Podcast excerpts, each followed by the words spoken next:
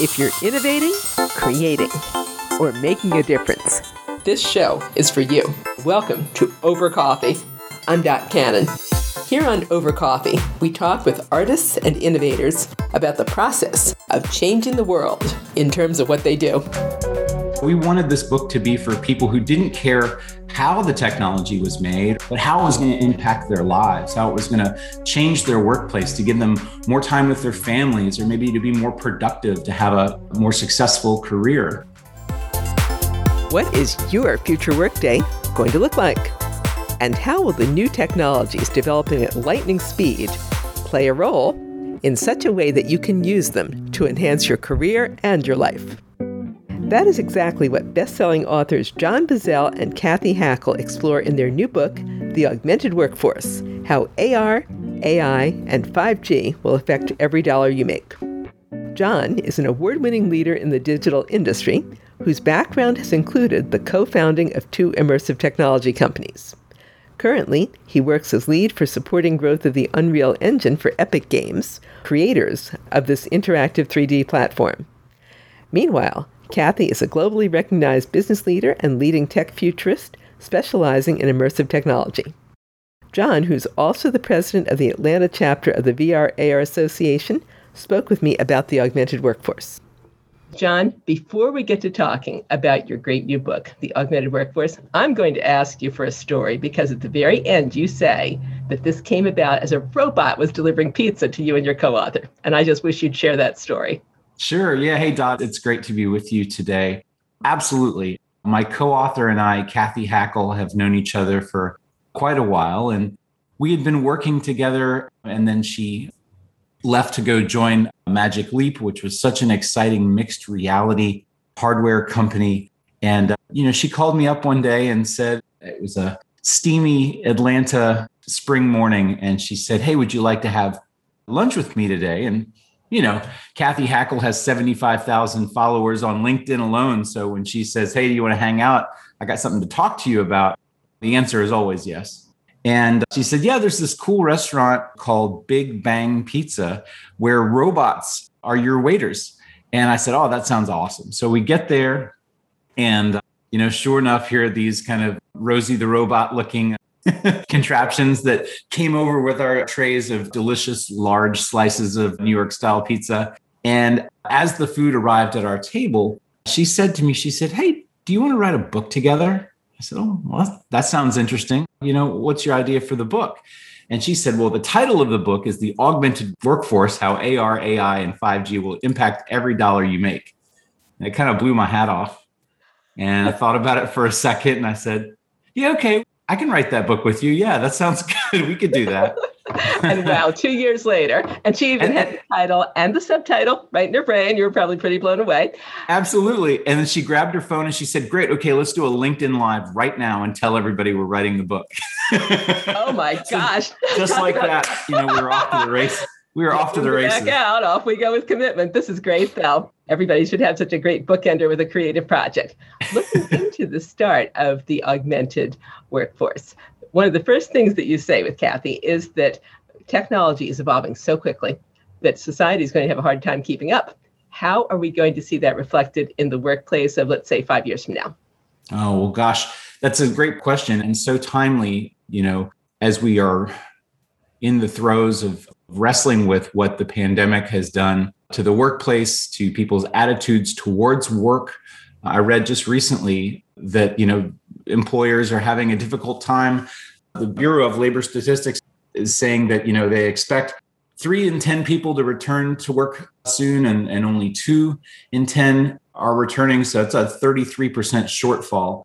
So already we're grappling with changes for how people are willing to be part of the workforce. And technology certainly has a role to play. I mean, even now, right? This is something that perhaps a couple of years ago that we might have found a way to do in person, where I would come to your recording studio and, sync up schedules and what have you. But we've all been staring at this kind of Brady Bunch mosaic of flat paneled images. It's almost like Hollywood Squares TV show, where we're getting very comfortable communicating purely digitally. I've been working exclusively in this room for the last, 18 months. I would imagine many people have. And as we go back to work, you know, there's this teleworking element that is certainly a part of it. There are, you know, relying more on cloud technology for not only the files we share, but for the computing power that we need to do more advanced applications, whether that's real-time 3D rendering or machine learning. There's so many different applications for computing power using distributed computer systems.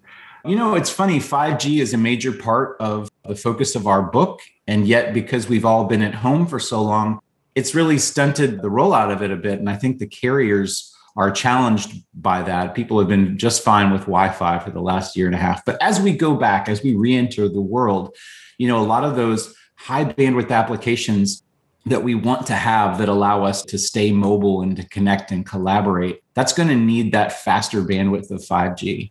So more mixed work, some from home, some from other places, not necessarily in the office using some sort of, you know, manufacturing age kind of arrangement of desks and cubicles and what have you. But, you know, more telemetry, more, you know, information about the work that we do, how fast we're doing it, you know, how many people have seen it, more kind of performance metrics, helping to keep us all knit together as a team. And then also, you know, more advanced ways to train, not only to train remotely, but to train people just in time as they encounter different things in their work, whether it's a new piece of machinery or an old piece of machinery or an exotic situation that someone might find themselves in dealing with a customer in another line of business or perhaps, you know, from another culture. So, you know, we've been working for the last 100 years as a society to create the computing power to solve some of these challenges or help address these gaps that we're now facing. And then we have this extraordinary moment where that technology is now almost aerosolized and able to be spread through the air throughout, you know, any part of the world to anything that we would encounter. And it just creates this fascinating opportunity for all of us to go back to work and bring the office with us and bring the power of our colleagues and the knowledge of an extended network of industry experts to every single problem. And using 5G and artificial intelligence and augmented reality, we think it's just a unique moment. And that's why we wrote the book. And 5G, when I think of it, I think of lightning fast internet, just zoom, just click on and there you are. And you name that among your 6 pillars. What intrigues me the most, though, about those pillars is you talk about XR and you talk about artificial intelligence. And you blew my mind when you were talking about the New York City subway system and what they're going to be doing with training in XR for that. Would you tell me a little bit about training, maybe more specifically for a university or educational setting, since that's what a lot of our listeners are with XR? Definitely. Oh, and thank you for bringing that up. It's such a great story. For those of you who haven't yet read the book, Kathy and I work, I think, really well together. She has this expansive network on social media where she's just in touch with everything that's going on across all forms of emerging technology, whether it's, you know, you mentioned extended reality or XR, that kind of summary of augmented reality, virtual reality, mixed reality, all the different permutations of immersive tech. She also works in, you know, crypto, you know, decentralized finance, blockchain, NFT. She works in AI, and she works in all of these different aspects of emerging technology. So she's in touch with it all. For me, my experience over the last 30 years working with emerging tech, starting before CD-ROM, has really been about projects, encountering problems on a personal level, trying to help people solve their challenges, and whether that was entertainment or whether that was kind of education or whether that was something in between. And, you know, with New York City Transit, you know, New York City subway system pre-COVID was handling about 8 million and 9 million riders a day, which is amazing. What a fantastic success for public transit. You know, one of the leading public transit systems around the world in terms of volume, ridership, et cetera. They had a challenge, still do, where, you know, although there is fairly new technology in the terminals, the subway stations, you know, some of the rider services, the rails, the stops, the switches, the things that keep the trains going in the right direction and keep them from crashing into each other, those pieces of hardware are like 80 years old, right? Dating back to the 1930s. And they come from a time where there were not good blueprints, where they didn't have computer-aided design. And so much of the information about these things is trapped in the workers themselves or in dated artifacts like blueprints. And, you know, for today's trainee, they really, because all of us have had our attention fractured by all these glowing rectangles of glass in our lives, all these screens, right? They haven't had the attention span to digest all of this information that was previously like in a bound book. And because it's so important, they have these trainees go for 26 weeks just to become an apprentice, and many people wash out. So they've been paying these retiring experts on the switches and stops on the New York City Transit rail system, you know, a lot more than they would normally get to stick around and try to shunt the brain drain that's going on. And so they needed a solution. And when we found them on this project that I was working on, they were getting ready to spend a lot of money on advanced hardware. And I think the challenge with that is that, you know, it's still very early days for virtual reality and augmented reality. And whatever we're excited about now, hardware-wise, it's certainly going to be a doorstop in 6 to 12 months. I mean, technology is just ruthlessly progressing, you know, constantly evolving and changing.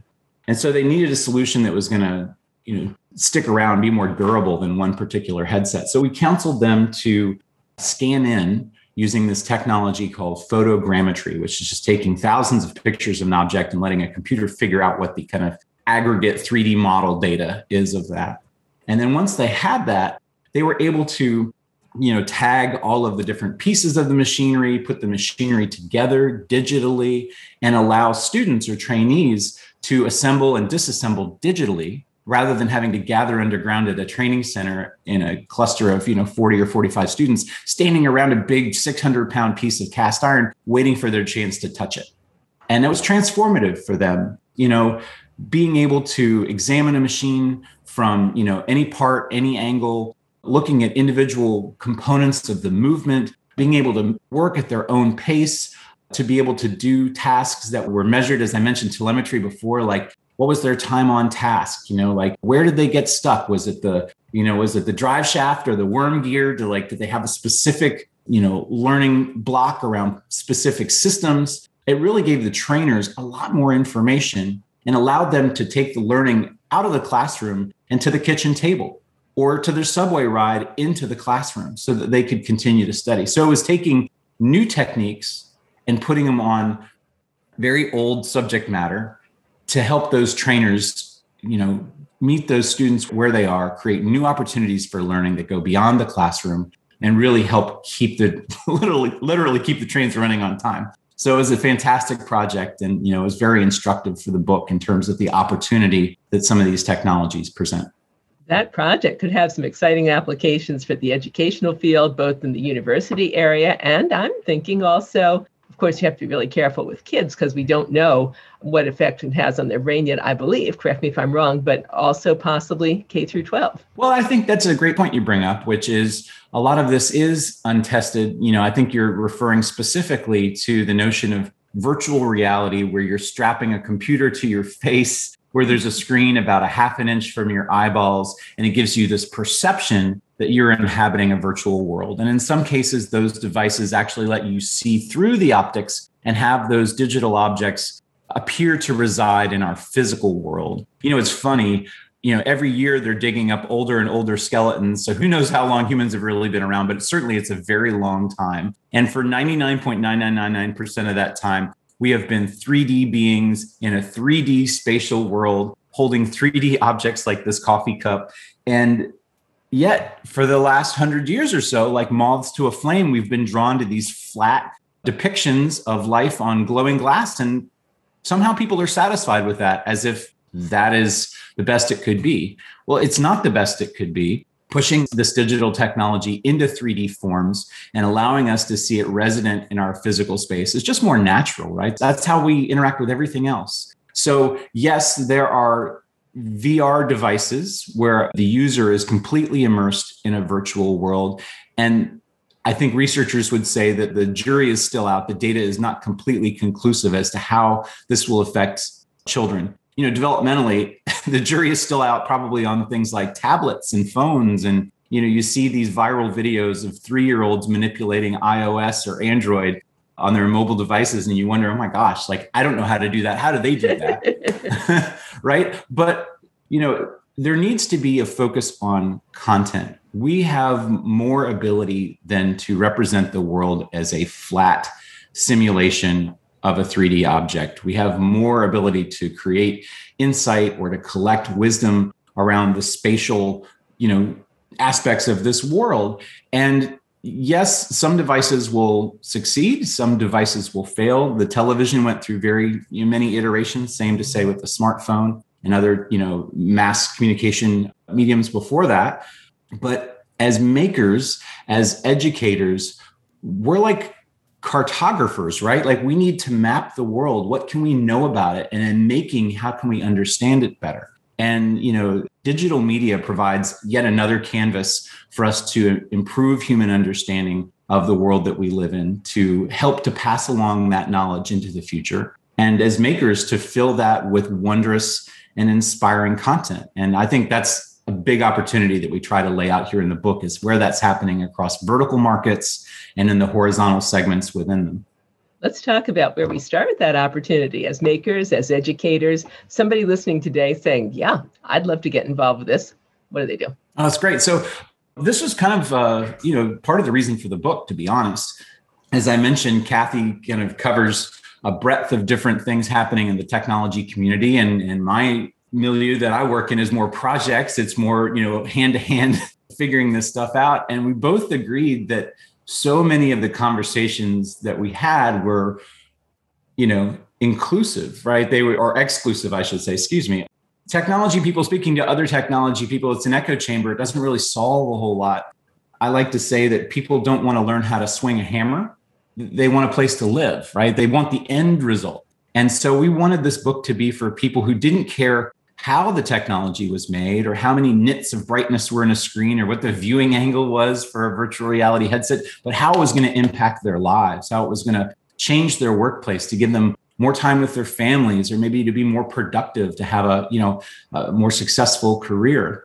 And so we thought this book would be a good place to start. We wanted it to be an accessible, helpful, and empowering resource that people could get through in a couple of, domestic flights. It's a couple hundred pages or so. It's split cleanly into, 20% on what is all this stuff that we're talking about, 60% of examples, like how is this happening across many industries, maybe your industry.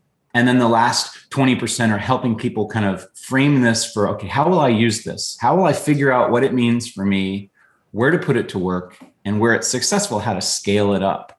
So we thought we were, onto something with creating this kind of Rosetta Stone, or like a way to translate for lay people into this emerging tech conversation. And the response has been, very humbling. A lot of people have found what we put out there. They said that it's been helpful for them, and it's really inspired them to jump in on all this, promise that emerging technology brings. A lot of the back half, or the last 20% of the book, is about helping you find that community, helping you find those resources, because it's happening in real time. I mean, whatever we're doing right now, it's going to be defined, historically, right? So everybody's making it up as they go. And it's just a tremendous opportunity for people to jump in. Let's cover that. How do I use this? Let's say a maker's listening, and there's an educator listening, and probably a small business person. How might each of them use what you're saying about augmented reality, about virtual reality specifically, and maybe about AI? Yeah, well, let's take those in turn, right? So from the maker side, and forgive me if I'm a little too narrow here, on the 3D printing side, there's this fantastic ability that's popped up in the last 10 years, at least, kind of from a mainstream perspective, for people to be able to fabricate things that they need, whether it's a missing part or a new invention. And that facility with 3D, that ability for people to say, okay, I need to either capture this, replicate it, I need to invent this. Now you have a way to make it real, to pull those pixels off the screen and to create that part. And what these technologies allow you to do is, in the case of augmented reality, you can see that in 3 dimensions. Imagine how it will fit into the physical world before you go to fabricate. And for some more complex machines, or maybe some parts that are a little more custom, whether it's for, custom prosthetics, or whether it's for, a missing hammer inside a piano, or whatever you're trying to create, this visualization technology in 3D removes a lot of the risk from what you would do. Now, if you're, on the other hand, trying to create digitally, there's this concept that we bring up in the book called the metaverse. The metaverse sometimes goes by other words like a mirror world or, you know, Web 3.0. You know, it's kind of a concept that emerged from science fiction, to be honest, this open 3D internet where people spend all of their time in kind of a synthetic environment where they can be themselves, their true selves, and they can transport themselves to other spaces, real or imagined. And as a maker, it's a fantastic opportunity to start to build some of those spaces that people would want to connect with and inhabit. I work for a company, Epic Games, which is most notably known for Fortnite, the largest video game in the world, about 500 million active users. And they're a major proponent of this idea of a metaverse. Now, this book is not at all connected to Epic Games or my role there, but you know, they recently raised $1 billion to help build out this emerging open 3D internet. So as makers, as creators, those tools have never been better for people to be able to, you know, create for others to enjoy or to use.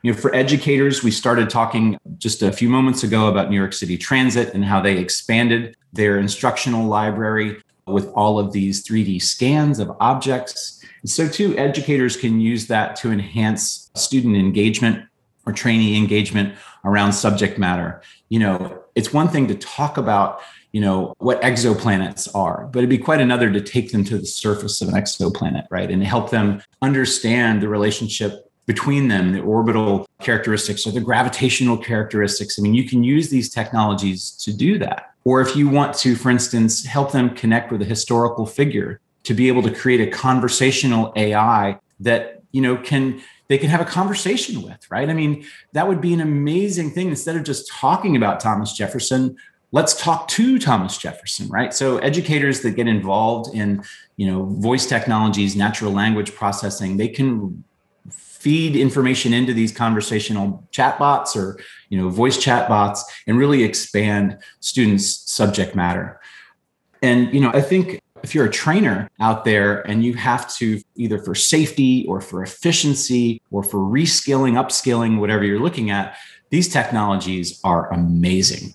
You know, there are plenty of examples in the book. We have 23 pages of footnotes from all the examples that we cite. A lot of interviews were done for this book to really tap into not only the kind of inspiring wonder of what's going on out there, but the sophistication of it all. There's a company called Ario out of Virginia. A gentleman, Nate Fender, lovely person, is making just-in-time training for agriculture. And so you figure, you know, 100 years ago, if you were a farmhand, you had your spade or your pitchfork and you just kind of get out there and move that hay bale. But today, you could be thrust upon a $2 million tractor working on a, you know, 23-degree grade in harsh weather conditions. And you're like, oh my gosh, like, how do I get this thing back to the barn?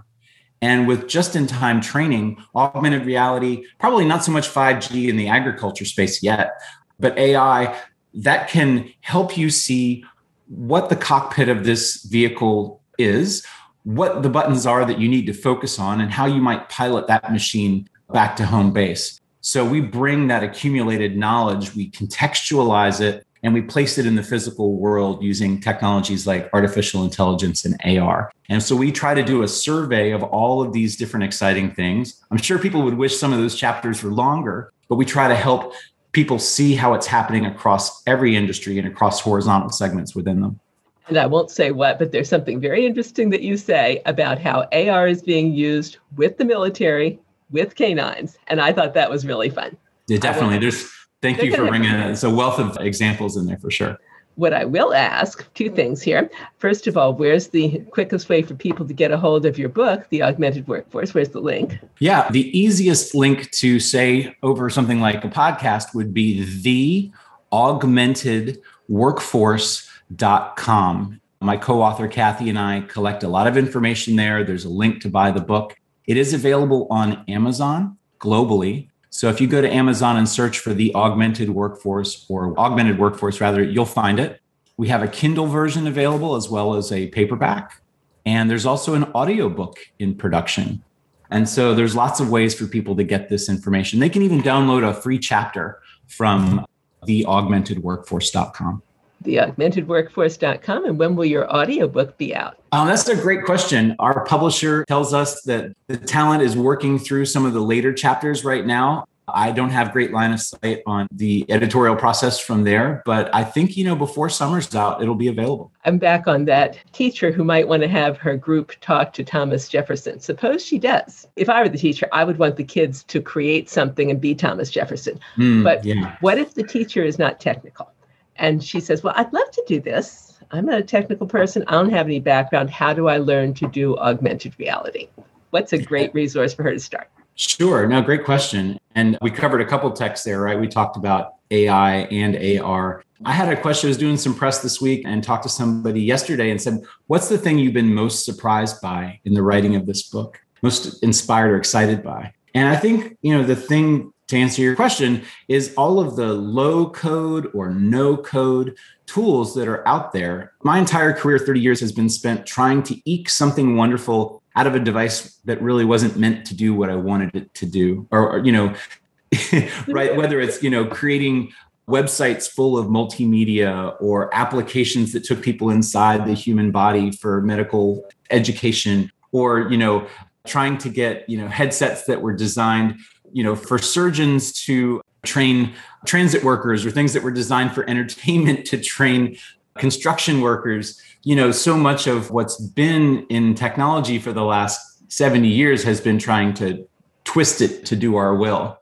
And it's not like that anymore. There are so many tools that educators, makers, and others can use to really get that idea going and have an 80% solution.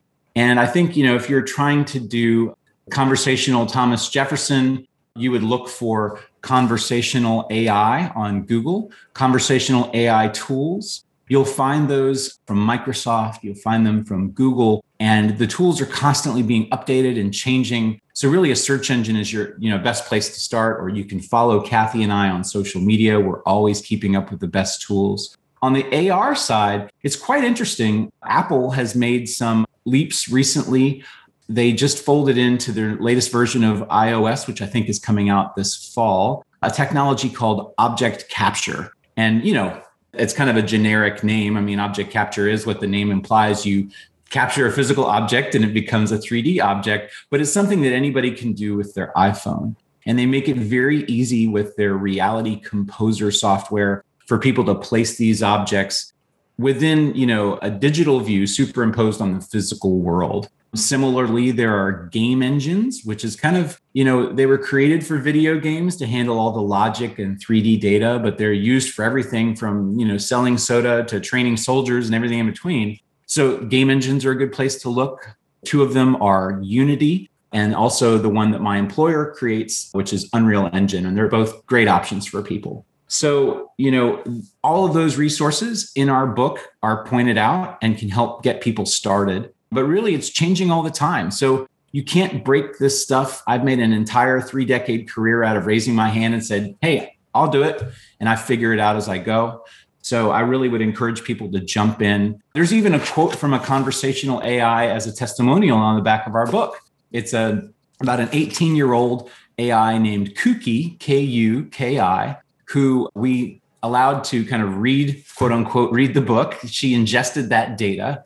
And we interviewed her about it, and she provided a quote for the book. So these are things that people are able to do, either drawing on resources that other people have created or are creating their own with free tools. So it's really an exciting time to get started. I've never talked to anybody before who had a robot review their book. What did you say about what you did? So among other, and Kathy did a whole interview, Kathy Hackl, my co-author, did a whole interview with Kuki that's on LinkedIn, I believe, probably Twitter also. But we asked Kuki how she would summarize our book.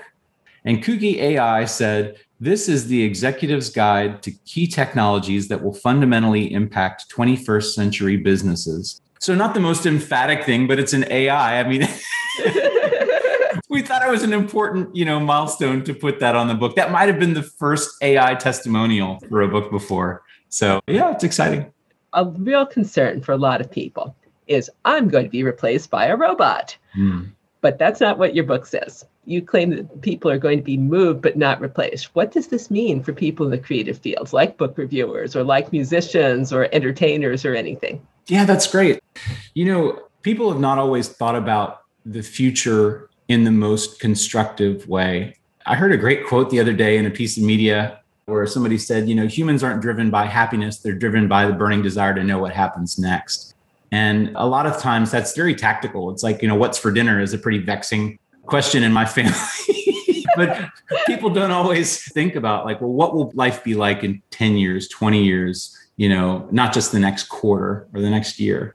And Kathy, my co-authors, actually put a lot of energy into trying to think about the future in the most professional way possible. She's a certified futurist. She sells those services to a variety of Fortune 500 companies. And, you know, part of her contribution to the book was thinking about, you know, so often people swing pole to pole about, you know, whether this is going to be a utopian future or whether it's going to be a dystopian negative future, you know, and she posits that, you know, it's really somewhere in between, right? It's what she calls a protopian future, or, you know, she's appropriated that terminology. And it's really that, you know, some things will be better and some things will be worse. So if you look at history and you see the previous scares about, you know, the machines will replace us, whether that's in agriculture or in industry or in transportation, you know, we always manifest our anxieties about what's next in everything that shows up. And there are horror movies from the, you know, the early 20th century about the telephone, dial M for murder, or the TV with Poltergeist. You know, we always project our fears onto the things that we don't understand. And in this book, we talk about how technology is already removing a lot of the drudgery. And in the short term, there is job loss.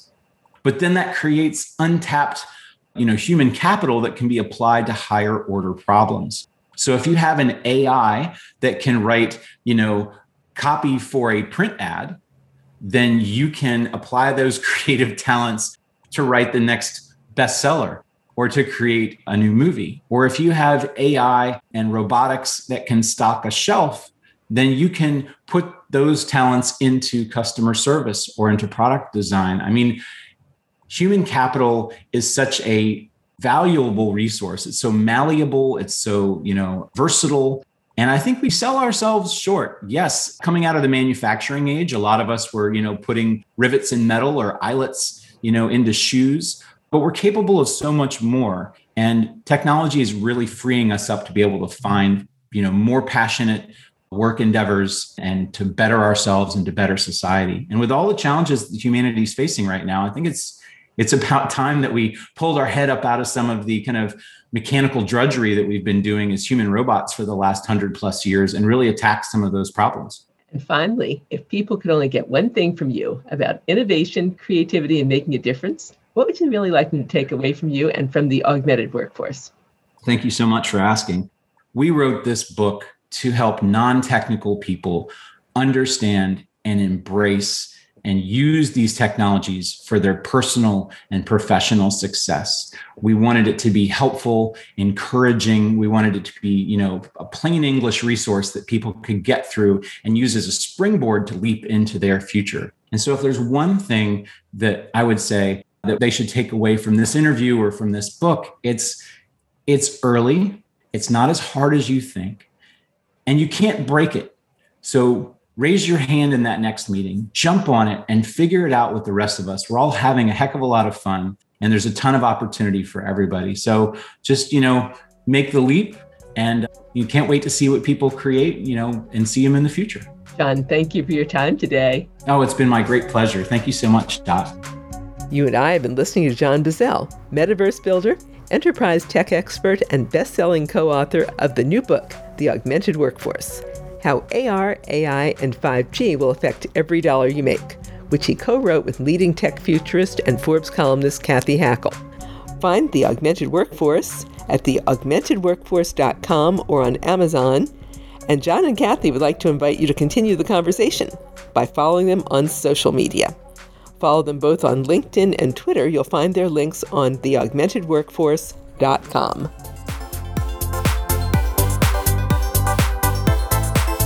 And that concludes this edition of Over Coffee. Thank you for listening. Listen to more Over Coffee podcasts at 2mavericks.com.